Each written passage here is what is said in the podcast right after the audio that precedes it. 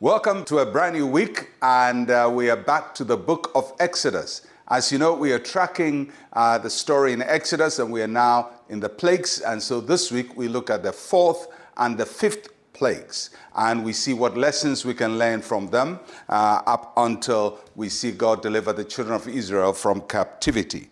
Exodus chapter 8, verse 20 and 21.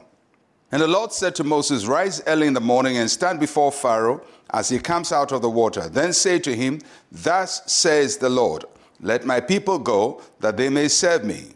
Or else, if you will not let my people go, behold, I will send swarms of flies on you and your servants, on your people and into your houses.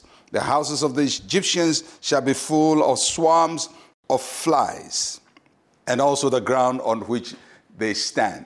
Now, as you study the Bible, it's always important to understand the internal logic of the Scripture. There is a logic and there is a progression in Scripture, and it's always important to pay attention to it as you study the Bible.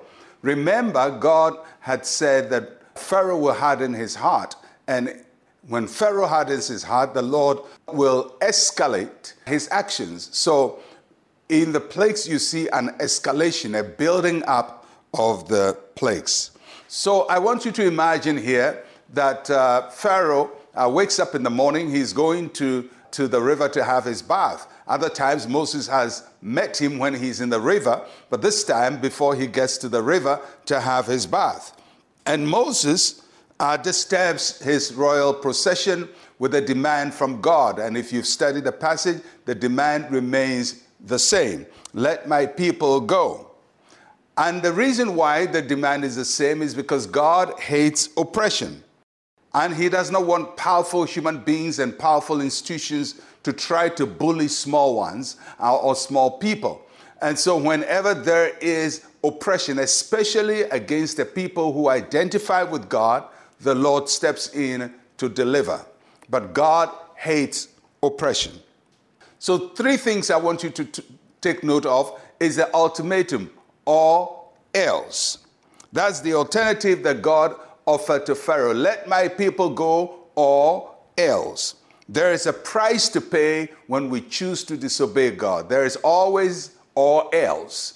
God wants you to go to heaven, but if you don't go, there is an else. There is an alternative. So always remember, God will offer you his best plan, but there is an or else. There is an alternative that if you fail the best, you enter into. So that's the first thing that we notice here, that God gives us opportunity to do the right thing, or else. The second thing you note is the nature of this plague. And the Bible calls the plague the swarm of flies. It looks a bit like the previous plague, which was just flies that came from the dust. But this is swarm of flies. They're different from the earlier plague. And the key word is the word swarm. The word swarm in the original sense means a mixture, a mixture. So this is not just one particular fly, but different kinds of biting and infectious flies. So they come in different forms, and they all swarm the people of Egypt. And then the clarity God says is that they will be upon you and your people. This plague is the first time that a plague is directly going to affect Pharaoh. It's going to hit him directly. Most times it's been upon the land, but this time it's upon you. He's the first person, and upon your servants, upon your people, upon your houses, upon your ground. But it starts from him. So now in this escalation, God is targeting the person of the Pharaoh, and these swarm of flies are going to attack him. And so you see how God works out the whole process of this fourth plague.